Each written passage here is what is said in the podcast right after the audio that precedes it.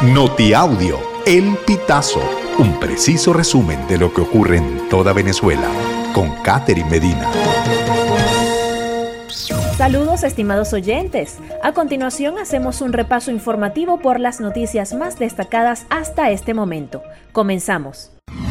Tramita tu condición de refugiado en Panamá siguiendo estos pasos. Aquellos migrantes interesados en tramitar su condición de refugiados deben solicitar una cita de presentación a través del correo consultasonpar@mingov.pa dentro de los primeros 6 meses de la llegada al país. Es necesario recordar que el solicitante debe estar dentro de Panamá para poder realizar la solicitud e informar a la autoridad que lo reciba que desea solicitar la condición de refugiado.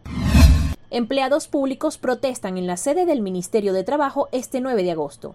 En la concentración participaron jubilados del Ministerio de Educación y trabajadores de la salud, todos con una misma exigencia, aumento del sueldo mínimo, pues el último incremento salarial fue el 15 de marzo de 2022. Los empleados públicos rechazaron el pago de los bonos a través de la plataforma Patria, ya que estos no tienen incidencia en sus beneficios laborales. Sindicalista Reinaldo Cortés exige atención médica por deterioro físico tras un año encarcelado.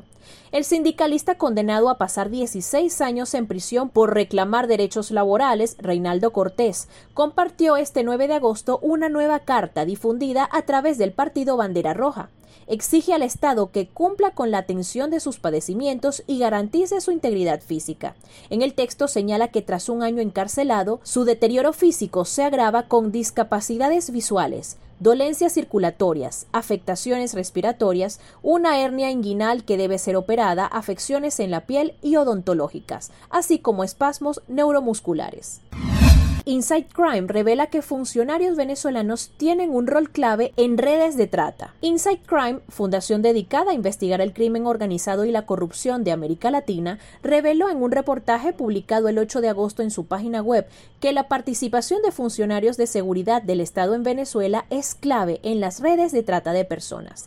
De acuerdo con la investigación, los funcionarios se valen de sus credenciales oficiales para trasladar a las personas a los estados fronterizos. Trinidad y Tobago. Juez libera a 64 migrantes venezolanos. Estas 64 personas forman parte de un grupo de 200 venezolanos detenidos el 9 de julio en un bar en St. James, en las afueras de la capital trinitense, durante un operativo judicial. Desde ese día han estado detenidos en un centro de inmigración en el aeropuerto de Chaguaramas, al oeste del territorio caribeño, donde se les emitieron órdenes de deportación. Estimados oyentes, este ha sido el panorama informativo hasta esta hora. Narró para ustedes Katherine Medina. Estas informaciones puedes ampliarlas en nuestra página web, elpitazo.net. También recibimos tus denuncias vía SMS o WhatsApp a través del 0414-230-2934.